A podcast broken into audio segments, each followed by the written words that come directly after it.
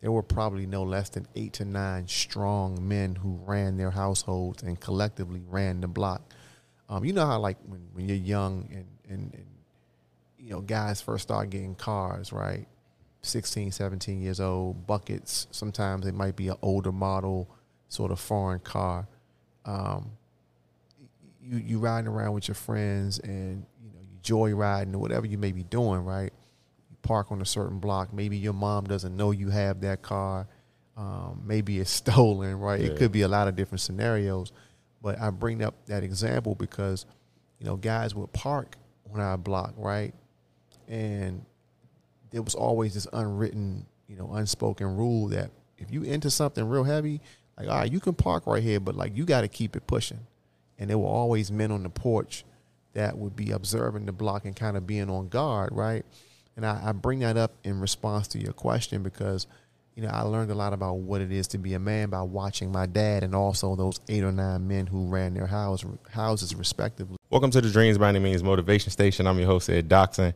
Uh, today, I got a very special guest here in the building. Um, like I always say, I say that every single time, uh, but today I really do got a very special guest. Um, this is somebody that um, I would consider one of the smartest people in my lives. This is somebody that I try to model my life after in many different ways, and um, it's a rare situation where this is somebody that I feel like um, embodies all of the morals, qualities, and family values that I was raised on. Um, you know, just meeting someone outside of my family that embodies that. So, um, many people know Silas. Um, many people may know him in many different ways. You may know him from walking.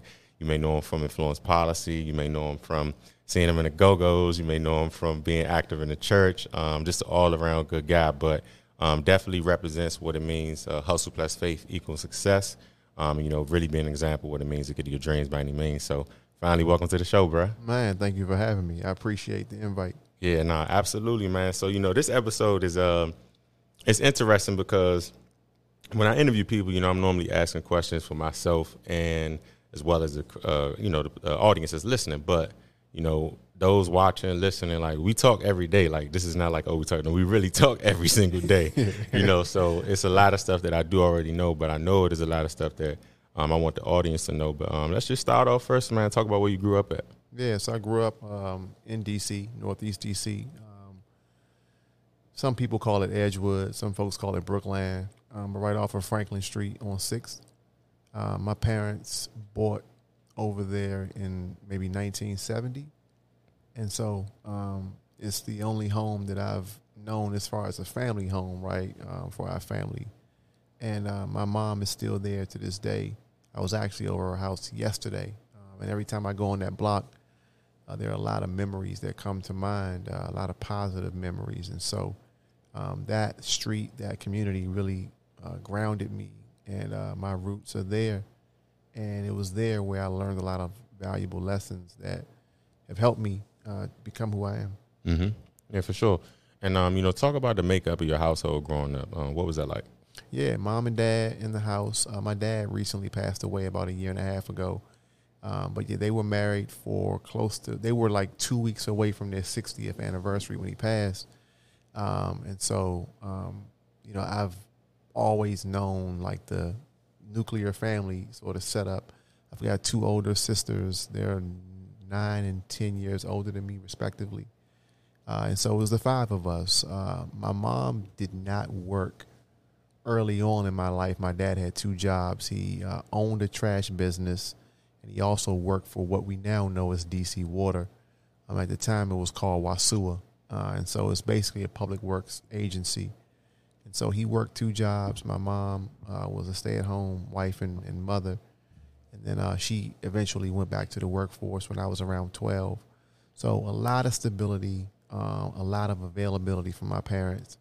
And, um, you know, you, you've known me for quite some time. I think my demeanor is a reflection of um, that security and accessibility to my family. So um, I'm really level headed and, and, you know, normally like just even killed because of that. And I'm thankful for that. I've got a four year old daughter now and, and a wife.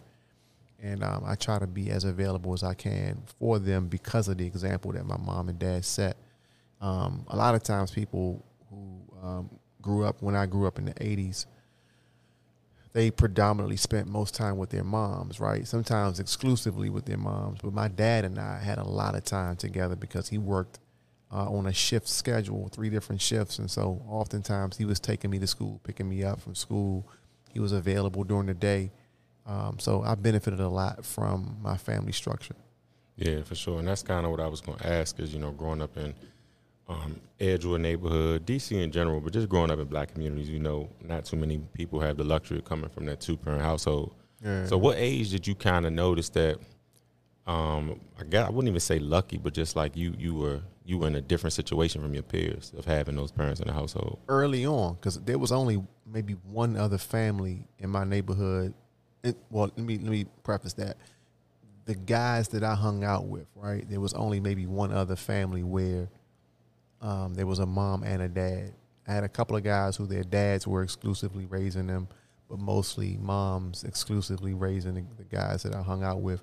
I recognized early my mom and dad were never they would never label themselves as like community activists or servants, but they often gave back. Um, and they never said it explicitly, but it was always sort of understood that we had advantages, right? Um, you know, coming from the type of household that you and I come from, um, we called it being blessed, right? Um, but they just saw that they had advantages and they always tried to help. I was thinking about this last night. There was a guy that I grew up with. We were like nine or 10 years old. He could not read. And my mom found that out. And then she would periodically call him on the porch and try to teach him how to read. Um, and, you know, unfortunately, he made some real bad decisions later on. But every time he saw my mom, like he would go out of his way to like really thank her for the effort that she put forth to to help him. Uh, my dad, virtually every family member that migrated to DC after him, at some point they lived with us or he did something to be able to help them financially. So, um, understanding privilege, relatively speaking, was something that you know was really. Um, it wasn't spoken, but you knew, right? Yeah. And, and it was your responsibility to help. Yeah, nah, for sure. And you, um, you know, you talk about like um, coming from the household, um, being in the community, noticing it early, and kind of like question I had before starting the interview was asking, you know, what sparks your interest in service? But it seemed like you saw your parents kind of Yeah. giving back, even if it wasn't through a job or a role, but just normal everyday stuff in the community. Yeah, yeah. I mean, it was just my mom and dad. Um, again, never sought out titles, stayed away from that sort of stuff. But they were always, and my mom to this day is still someone that a lot of people either rely on directly or they know she's a phone call away and she's really going to come through and deliver if they need it. Yeah, for sure. And, and um, you know, we talk about, um, you know, I'm just thinking when we talk about like growing up. So I'm assuming that you definitely looked up to your mom and your dad, but also, you know, as a kid, you out sometimes you're outside the house more than you're inside in the house. Um, and then sometimes as you get older, you know, your parents gonna always kind of see you as their kid, so they might not understand stuff, you know, that you're trying to bring to them to bring to them to get advice for. So outside of the family, you know, who did you look up to the most growing up? Yeah. So the other piece to my sort of upbringing was that there were a lot of um, men on my block and the surrounding areas. Um, growing up in what's considered to be Edgewood in the early 80s, late 80s, and early 90s, uh, there was a lot of things happening around our block, but nothing never happened on our block. There were probably no less than eight to nine strong men who ran their households and collectively ran the block. Um, you know how like when, when you're young and, and, and you know guys first start getting cars, right? 16, 17 years old, buckets. Sometimes it might be an older model, sort of foreign car. Um, you you riding around with your friends and you know you joyriding or whatever you may be doing, right? You park on a certain block. Maybe your mom doesn't know you have that car. Um, maybe it's stolen, right? Yeah. It could be a lot of different scenarios. But I bring up that example because you know guys would park on our block, right? And there was always this unwritten, you know, unspoken rule that if you into something real heavy, like all right, you can park right here, but like you got to keep it pushing. And there were always men on the porch that would be observing the block and kind of being on guard, right? And I, I bring that up in response to your question because, you know, I learned a lot about what it is to be a man by watching my dad and also those eight or nine men who ran their house houses respectively. And then there were a few younger men, like younger than my dad but older than me, um, that I looked out that I looked up to as well, and they looked out for me. Um, and so I told you earlier, I have two older sisters. They were really popular. Um, the older guys in their age range saw me grow up. They didn't want me to take the wrong uh, path or make the wrong decisions, and so the guys who may have been doing things that were dead wrong always made sure that I stayed on the right path, and so I, I'm appreciative for that. Yeah, and, and it's funny. Uh, I always say it's funny you say that, but it's funny you say that because, like you said, similar. That was kind of my experience. Um, you know, growing up, and not even just with the older guys, but even my peers. Like, even if I tried to get into something, they'd be like, "Nah, man. Like, Salida ain't going. You know, or Delano ain't going. Yeah. You know, Miss Hunter, Mister Hunter ain't gonna get on me." Like, that was always a reaction. And um, I just look back at it because I'm like, dang, like you know, we was only 15, 16, and normally, you know, your your friends are peer pressure you, or like they'll be cool with somebody else going to crash with them. They'd be like, nah, we ain't about to let Ed come crash with My us. mom, my mom, um, she she had a period where she would like walk a lot, and I mean, I had friends who were grown men that if she came down the block, they go Miss Grant, they pull out their drinks, hide their cigarettes.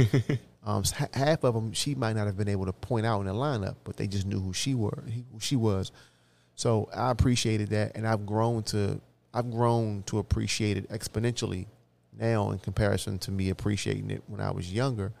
Um, because I think if you truly remain who you are and you truly stay within what you believe, no matter what that path is, people are going to have the utmost respect. And so, you know, a part of it was the guys saying to me, no, you shouldn't do that. But a part of it was on me because I know other guys who, despite getting those uh, warnings, right, they ended up still taking the wrong path. And they never were re- as respected as I was for keeping to who I truly am. So, Mhm. um, you, know, when you get pushed in the right direction, you still got to move your weight too. Yeah, yeah, for sure. And I, I know when I'm just thinking about that situation, it make me think about um, the importance of family. Because the guys that I'm saying, and I'm sure you can relate to it, that probably was saying, "No, I'm not gonna let him do this." They may have came from a broken home, or they may have came from a place where they didn't have any stability. But as I look back on it now as being an adult, I'm thinking that they probably wanted what we had. Yeah, You know, they yeah. probably was like, "Nah, like you don't even understand how lucky you are." Like you know, so I'm not gonna let you go down this route. That's an interesting thing that you just mentioned, right? Because you know, not to go off on a on a tangent, but um, you you look at what's going on with Ja Morant right now with the Grizzlies, right? And their whole team, and there's there's this back and forth of oh he's from a nice home, and but then on his end he's like I'm a man and nobody's gonna play with me, and um, there's this challenge I think that we have in our society for men. Um, I, I, I hate kind of drilling down just the black men. Mhm. I think it's a, a male issue across culture and race, but specifically to black men in this instance, right?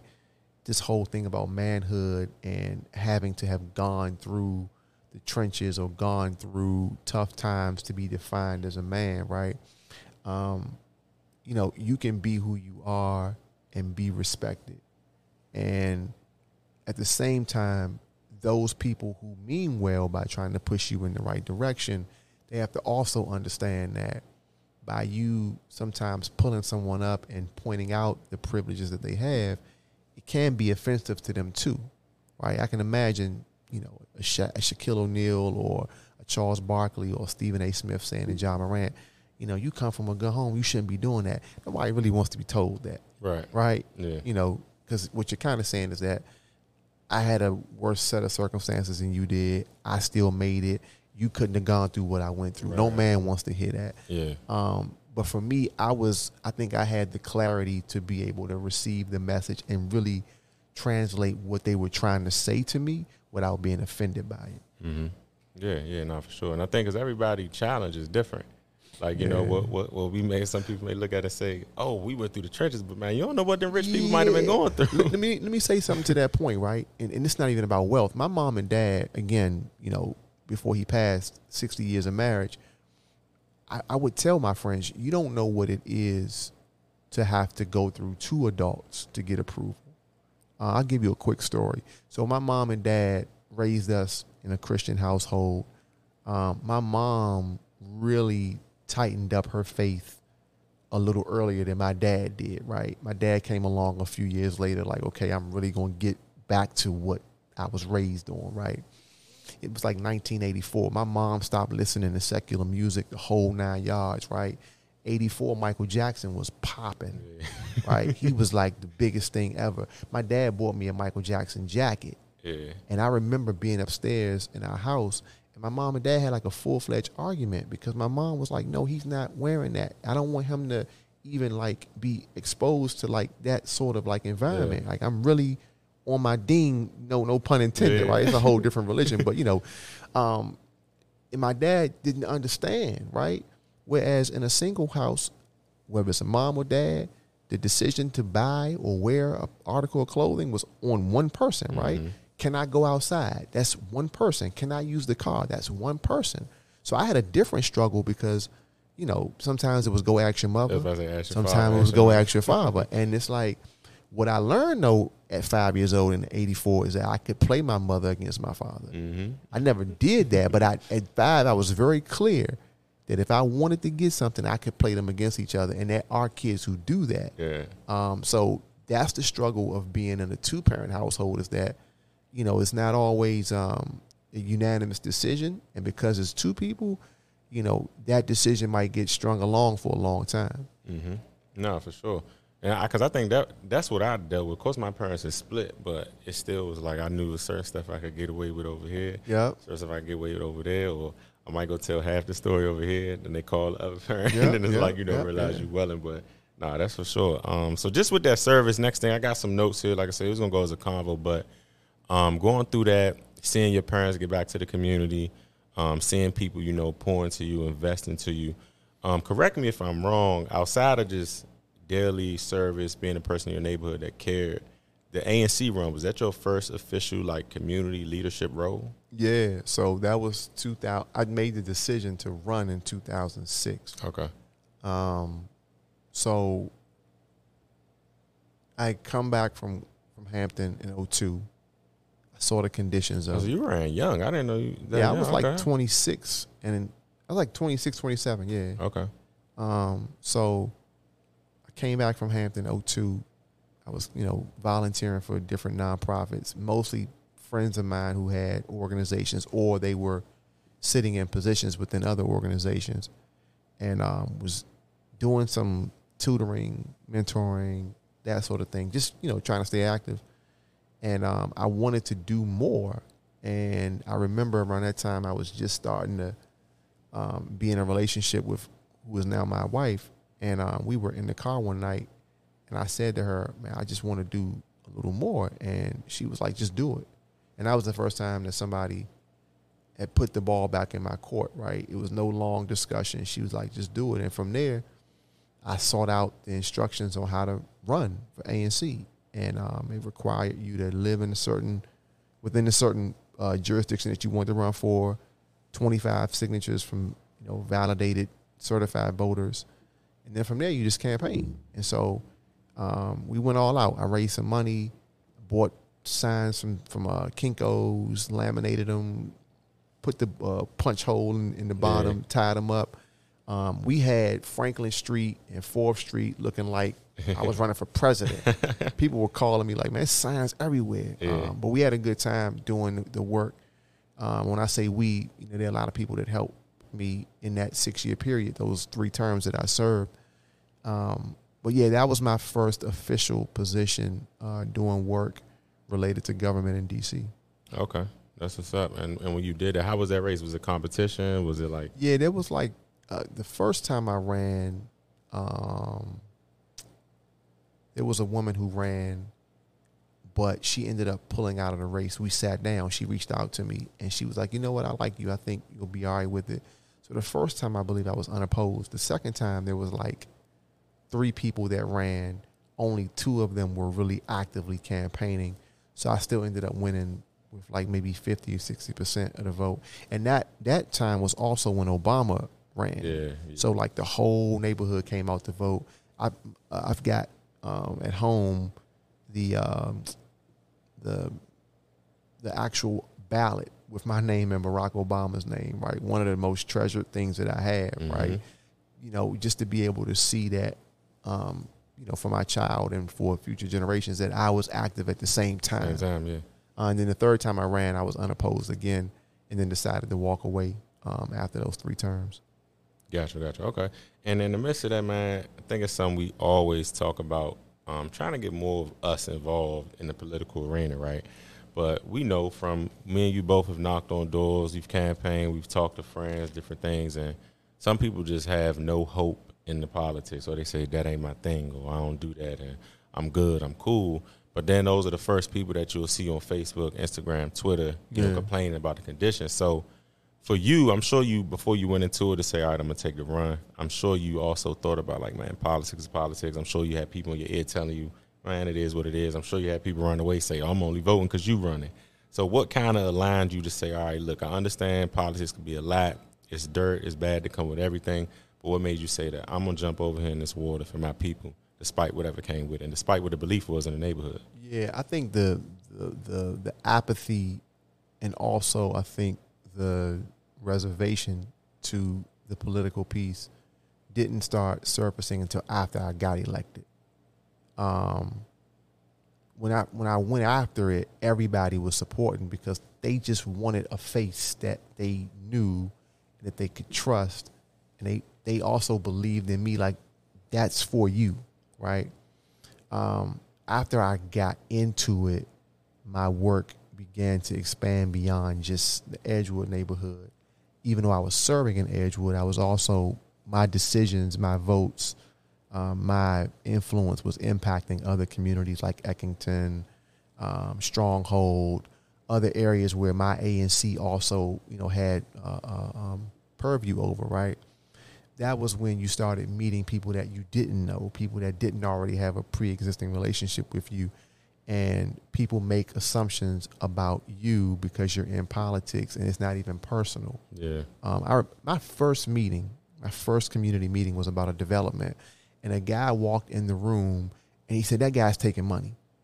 He didn't know me. Yeah. We had never met before, and it was like, why would you say something Yeah, like yeah. that, Nah, right? them meetings blow yeah, just like, why would you say something like that? Um, and you, know, it's funny because you talk about politics and we think about official politics, but come to find out, the guy knew somebody that I knew, right? Somebody that I would have never known that we had in common, and I happened to see him outside of like the community meeting in the community. And um, I happened to be talking to the guy we know in common, which I would have never in a million years, million years figured that we knew the same person. Mm-hmm. And I told the guy briefly what happened in the meeting where the guy made these wild accusations, and he pulled the guy up. We had a three way conversation, like in the middle of our community about something, and that's really politics, right? Yeah. It's not putting a suit on and folding your arms up and taking these prop photos and you know trying to speak the king's English. It's really about relationships. Yeah. And the guy that we know in common was like, "Listen, I've known this guy my whole life. He he would never do something like that, mm-hmm. right?"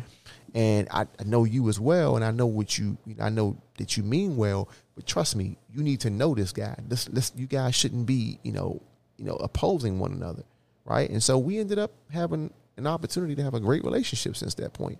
And Yeah. that's what it's really about, like the relationships and and being able to translate what people are saying and what they're thinking. Right, right. Nah, that's that's true, bro. And um, you said that you know you was talking um, uh, well before your, your wife, she was your girlfriend. You were talking to uh, Valerie about the run, and she motivated you to do the run. And I know often you speak um about you know the importance of marriage, importance of um you know your wife and the role she plays. But it's something you said, and since you said this in the chat, like I never forget it. Um, and you said something simple is that you know like uh, you said pretty much successful marriages is the key to us building communities. So I say that quote that you said just to say, uh, talk about marriage, like what marriage means to you. Talk about your wife, um, how that experience has been. You've been married for It's it'll be thirteen years, 13 years. this Okay. year. Yeah. Yeah. So how has that experience been for you? Yeah, no, it's it's been good, um, and I, I do stand by that um, that quote, that mantra, that belief that we do have to have more strong official partnerships where people are committed to each other in the institution of marriage to be able to not only build but sustain communities. Um, as again, I, I hate pointing out the, the the plight of black people only because when we do that, sometimes we act as if we, we act as if we're cursed. Like Right, every right. problem is just ours, right? I mean, other people have problems as well um, that don't look like us. But I think in our community in particular, individualism and um, being the first, being the only, i- i- it's really, really hurting us, right? This this idea of exceptionalism is really hurting us, right? Um, you know, Chris Rock tells this joke about he he Gary Sheffield, Mary J. Blige, and I think like Dr. Dre live in a neighborhood, right? Same neighborhood. It may not be Dr. Dre, but somebody else. Gary Sheffield, Mary J. Blige, him, and like some other person. All like record breaking, outstanding people in their respective industries, right? Yeah. And their neighbors are like, no disrespect, but like regular white people that you don't know. And he just makes this joke about exceptionalism, how like we just have to always, or we feel like we have to always be exceptional Right. at, at what we do. And this whole individualism, exceptional exceptionalism sort of concept merged together, I think is really undermined and compromised people's desire to want to build with a partner. Um, and you know, yeah, I could be making two hundred thousand dollars a year. The mother of my child could be making that same amount. We live across town from each other. Um, but our relationship and our ability to sustain it was not strong enough for us to stay together. And I know that it happens, right? I'm not saying that they're not circumstances that come along that we just have to, you know, have a plan B or we think about things differently. But to the extent that we can, I think the more partnerships that we have, the more we can elevate. Because what we see now, we see more well-to-do couples stay together. Like Yeah. you don't really see like, for lack of a better phrase, poor couples Yeah. right? Like if you kind of down and out and that person's kind of down and out, you guys maybe girlfriend, boyfriend for a little while, then you split. But I think there's an opportunity to grow from that Right. ground level. Um, and I think sometimes we don't really necessarily see the value in that. And all of that I just said brings me back to what you were talking about with, with Valerie, how when I was really trying to figure it out, she was there and she helped keep me on the track to where I've gotten to this point. And sometimes as men, we say, "Well, I'm gonna wait till I get successful and then find a woman." And it's like, well, Yeah. that might be the reason why she's valuable. She can help you get to that point. Mm-hmm. Yeah, and, and I'm glad you said that because I think with my age range, that's a lot of uh, the thought process now is like, oh, I can't do this until I get this amount of money, or I can't do this until I get that. Like I, I got one of my friends, like he's always on. it. He's like, man, I ain't got time to date nobody. Like I gotta get these millions first, you know. I mean, but here's the thing, right? Like, so I'm 43, um, and I'm not the most accomplished person, but I've, I've done some things, right? And I think it would be tough for me to build with someone starting at 43 because I've had like two or three different lives before this, Yeah. right? Like, like you meet me today, and I don't tell you I was an ANC for six years. Like you would never know that, right? Um, I mean, I've done some some significant things. Even with my daughter, I had her late, right? We had her I was forty when she was born, and it was like, all right, now there's going to be a point when she begins to understand that I've got to share with her a long time before she got here things that I did. Like I've reinvented myself a couple of times since you know my adulthood, and I just think that, um, you know, leveraging somebody as a partner from the ground up is not as bad as people try to make it out to be. And again, everybody's scenario is not going to afford them that, but I think there's some people who are foregoing opportunities to do it because they think that they have to wait, and I think that's counterproductive sometimes. Yeah, and it's um, I know from my experience, seeing it plays a role too. Yeah, yeah, yeah, yeah, Because- yeah, yeah, yeah. like I mean, people. So my situation is different. Like my parents split when I was young, but like they remained cool. It was never no Right. beef. You know, I'm sure they had their times when they were at odds, but it was never nothing toxic. But when I lived with my grandparents, like I was able to see the marriage. So so so my even now today, my view on marriage is just always going to be traditional because that's what I saw. Sure. I saw you know granddad working, grandma cooking, Sunday dinner.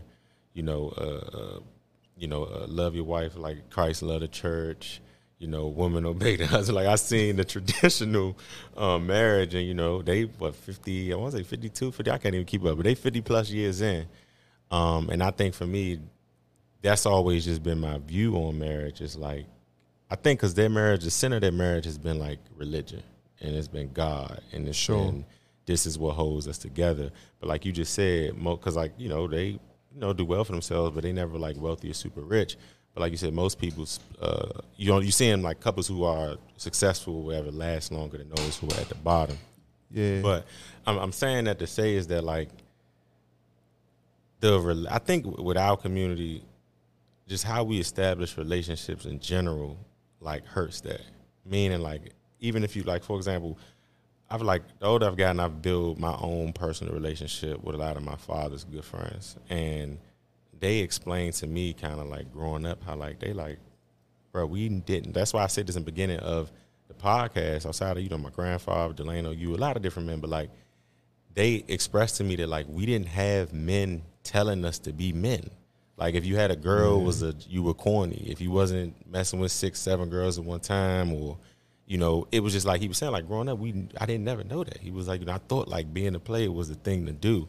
Yeah, yeah. I think um, that's a very, very good point. What you see is, you know, most likely what you'll try to duplicate.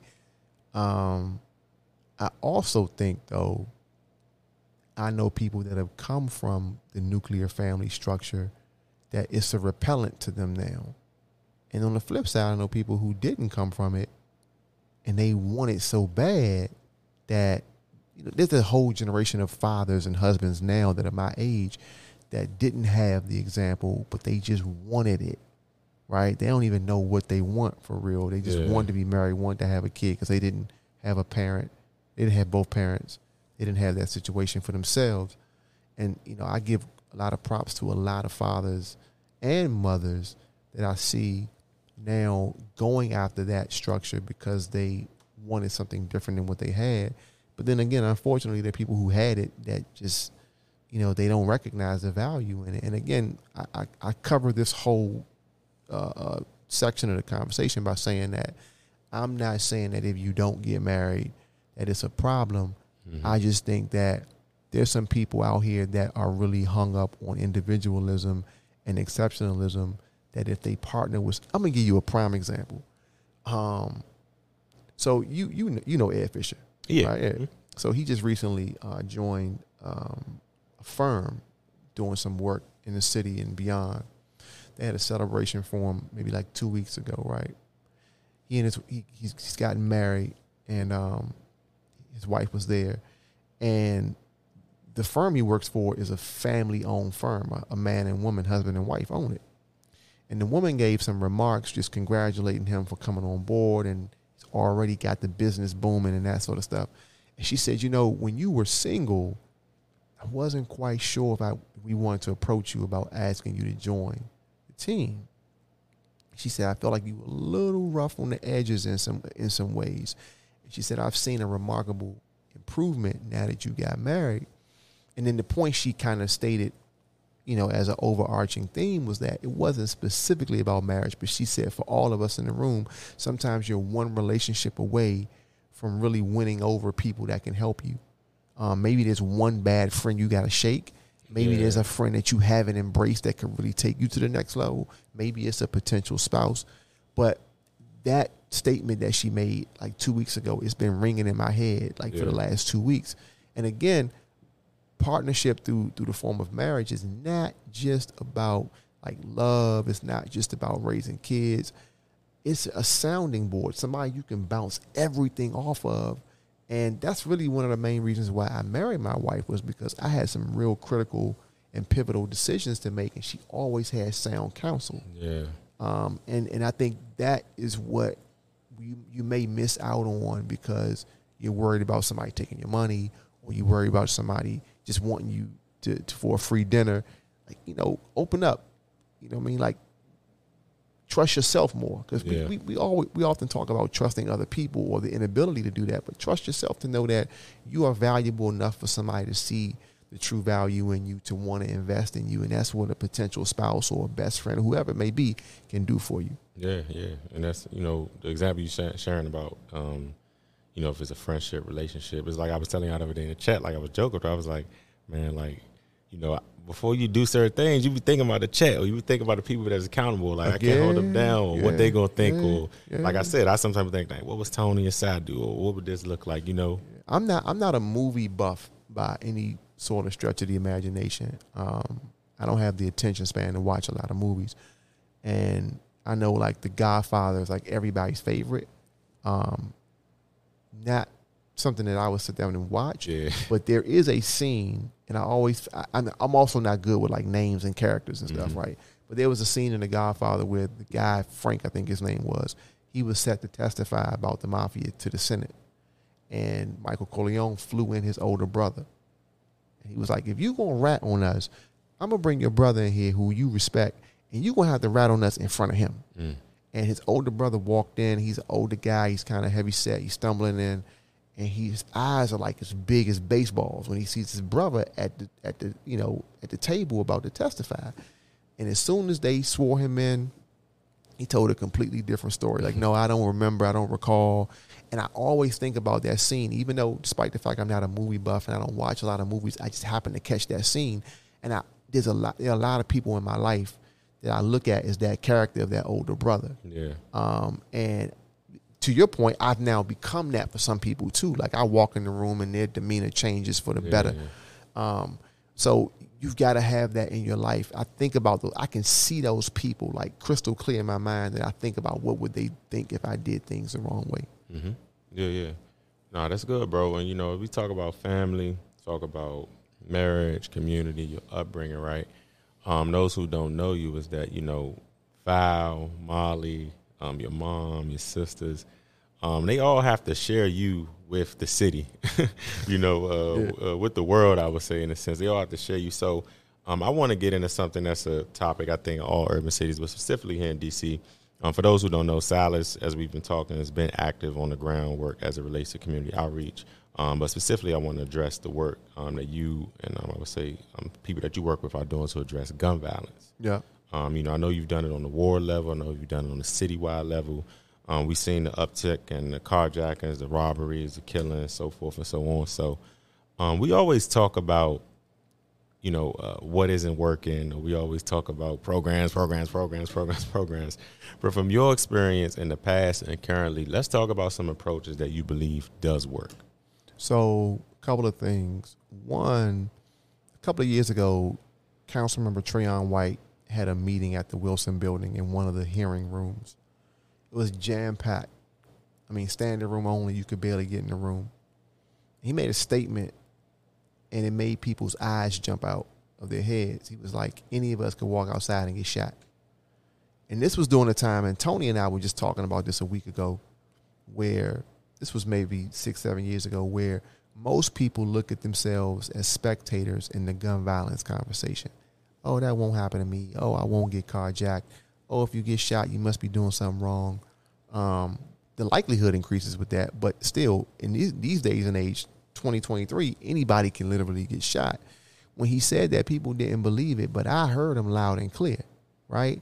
And then I think some people their their response was, "Well, what are you doing you know, outside of your council work where you would get shot. And it's like, no, that's not, you shouldn't make that assumption. Anybody can get shot, right?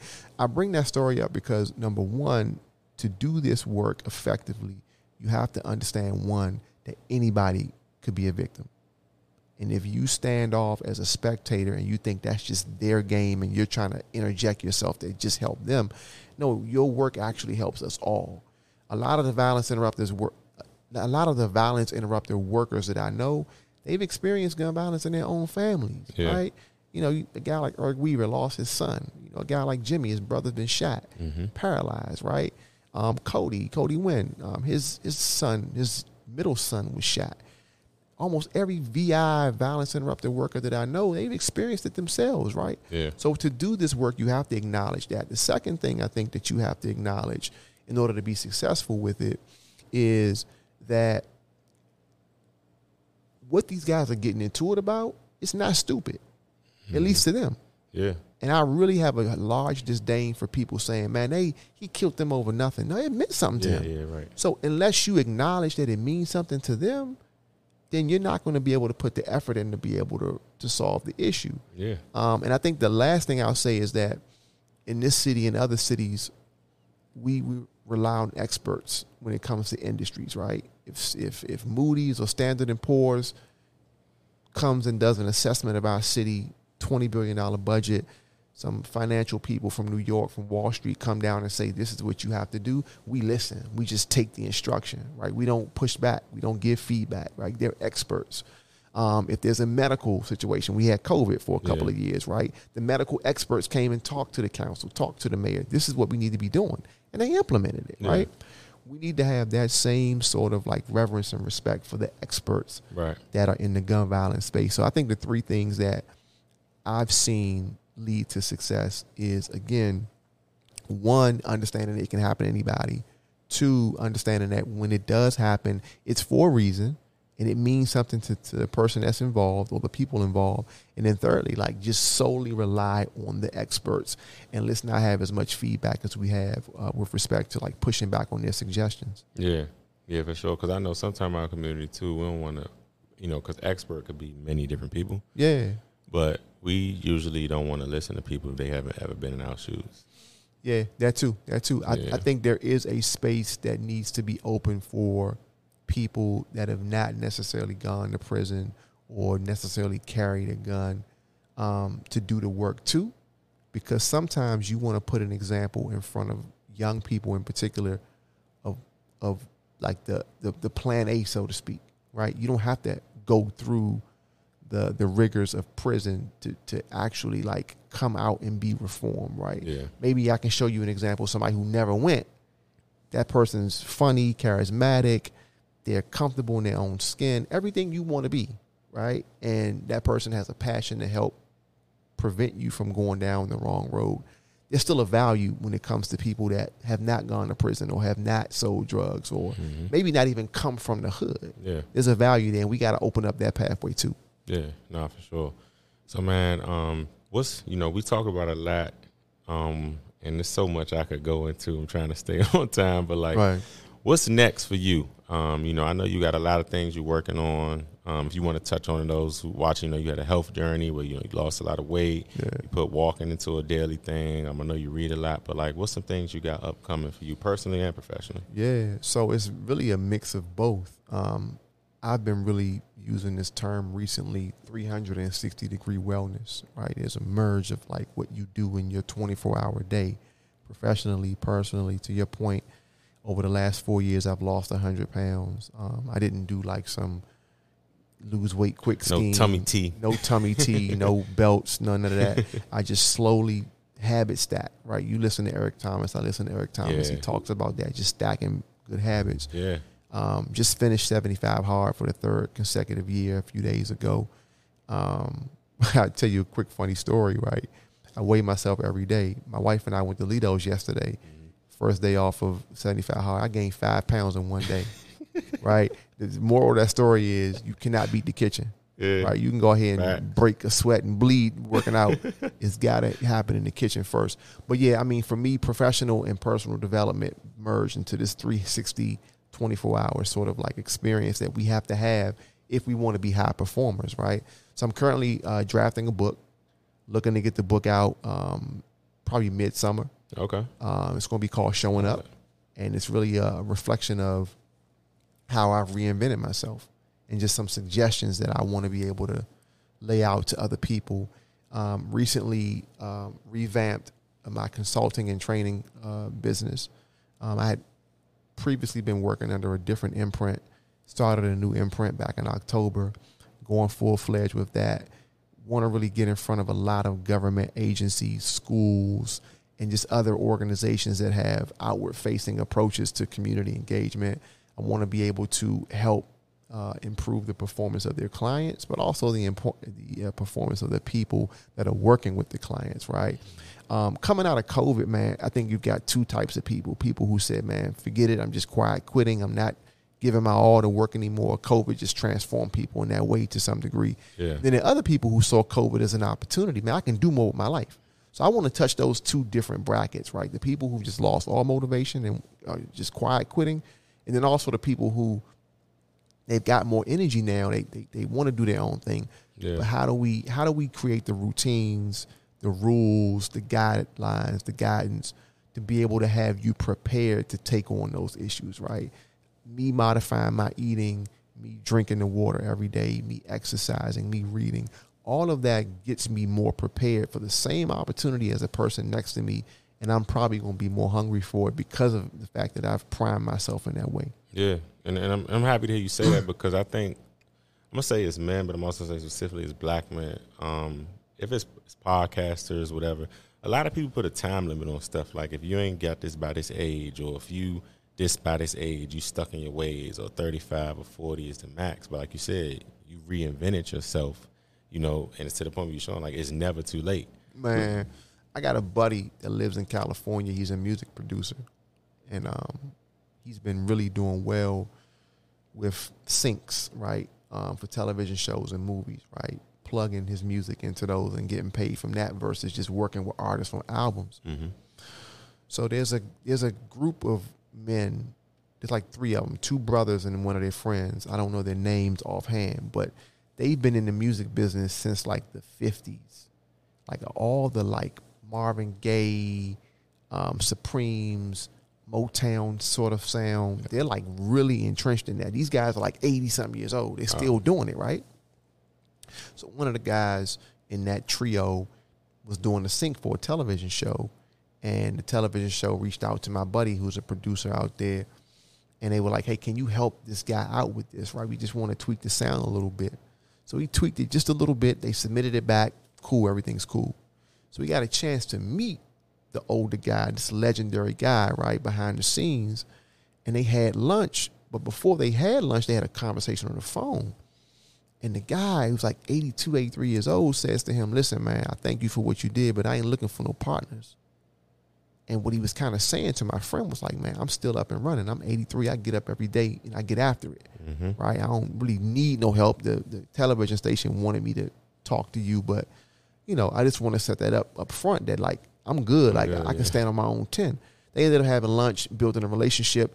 You know, it kind of softened the, the, the, the wall that was there initially when they got face to face. But my point in all of that is that, man, there are people that are twice our age that get up with Right. twice our enthusiasm. Yeah. Right? I mean, you 83 years old. How much longer do you think you're really going to be here? But Yeah. he's like, man, I'm going to maximize every day. So my point is, it's never too late. Mm-hmm.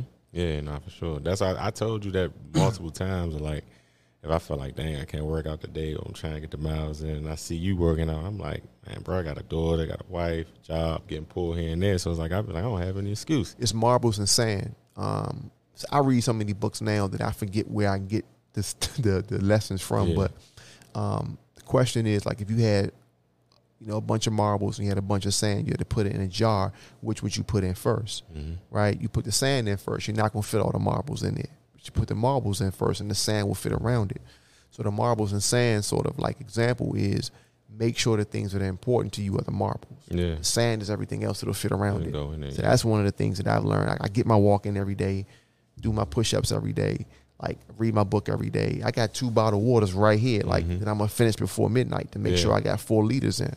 And those are the marbles of my life. Yeah, yeah. And when you see the results, like you said, routine, because I'm learning, as I was telling you, I just been this year, uh, note, taking more notes, reviewing stuff. But like, when you see the results of what come from certain activity, you keep up with it. Yeah. Like, if I don't, like, even if I'm not doing 75, I don't get out to get t- some type of walk in, workout in, whole day is thrown off. Yeah. Like, my whole day. Because, like, people always ask, oh, you work out, what you trying to do? I'm like, that's my time to escape. Music on, got the time on. I'm running. I'm thinking about what I'm gonna do. I'm thinking about like five years from now, ten years from now, and um, it's just like that is part of the routine. And you know, speaking of routine and speaking of stuff we live by, I'm gonna ask every guest this before they close out. Um, dreams by any means, you know, it's the IG name. Uh, any means something I live by, and I always say hustle plus faith equals success.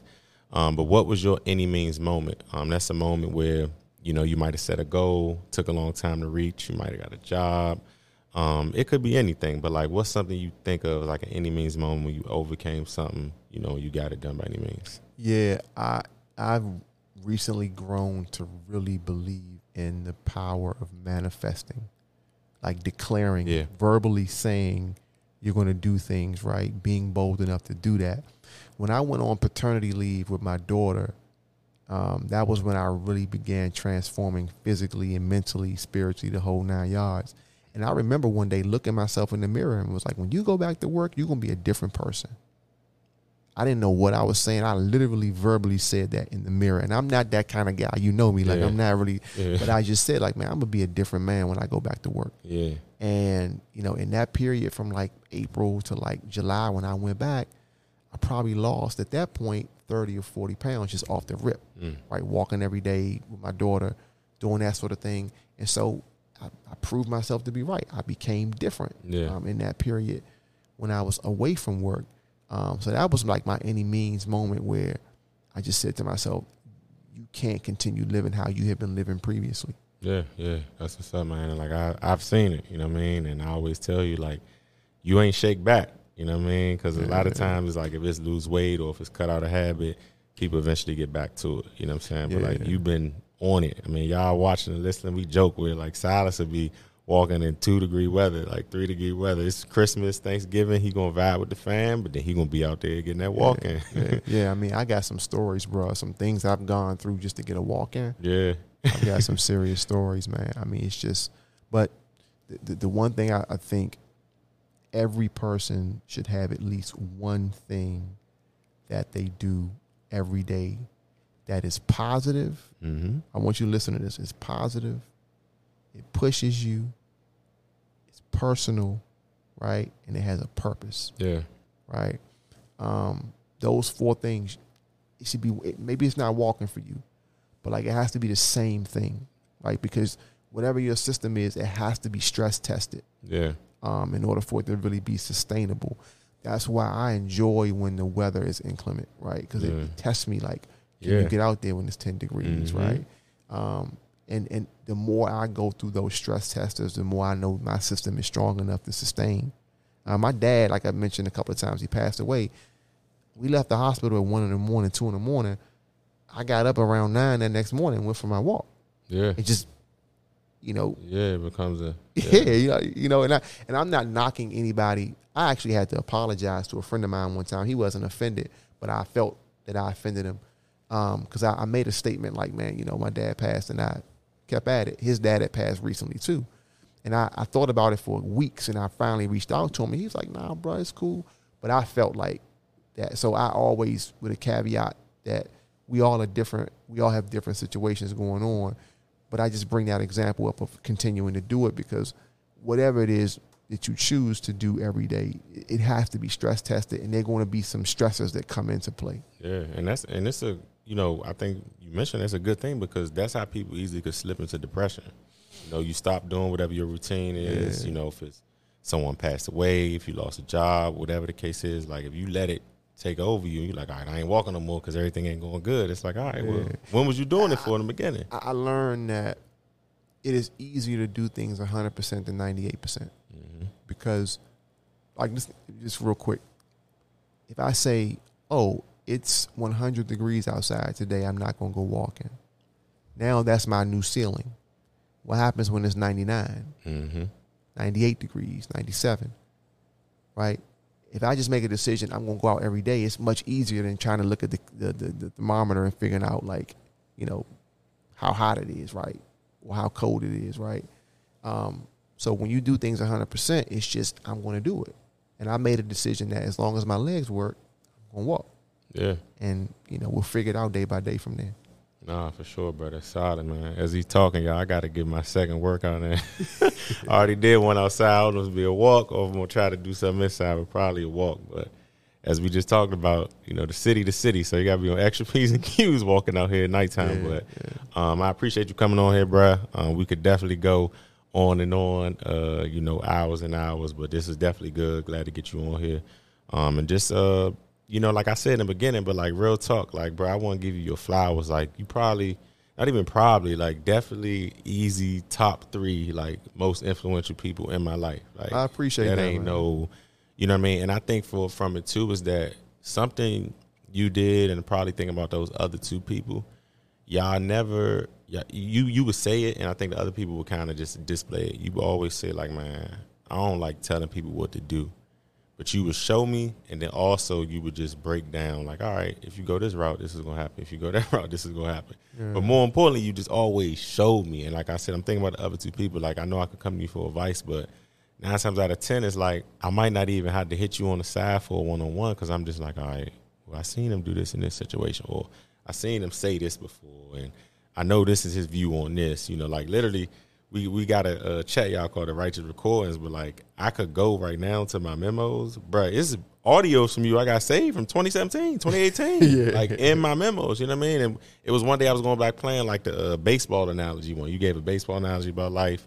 Um, it was one time with you know one of our uh, friends had like a conflict with somebody. You kind of just broke down the importance of like you know just thinking before you act. You know all those type of things, bro. So I'm grateful to have you here. For those listening to the podcast, sometime y'all you know wonder where I get the knowledge from, the motivation. Like this is definitely one of those people that give me those motivation to keep going. So Appreciate you, bro. Yeah, no doubt. Appreciate you too. All right, my man. All right. So y'all tune in. Um, Side definitely gonna be back on here. We gotta get a walk and talk in. You know, maybe like a nice little hour walk and talk uh, on that stage. Just the Anacostia Trail, and um, it's a lot more knowledge and stuff that I think you can definitely share with the audience in the world. So appreciate yeah, you. I'm out. I thank you for the invite. All right, my man.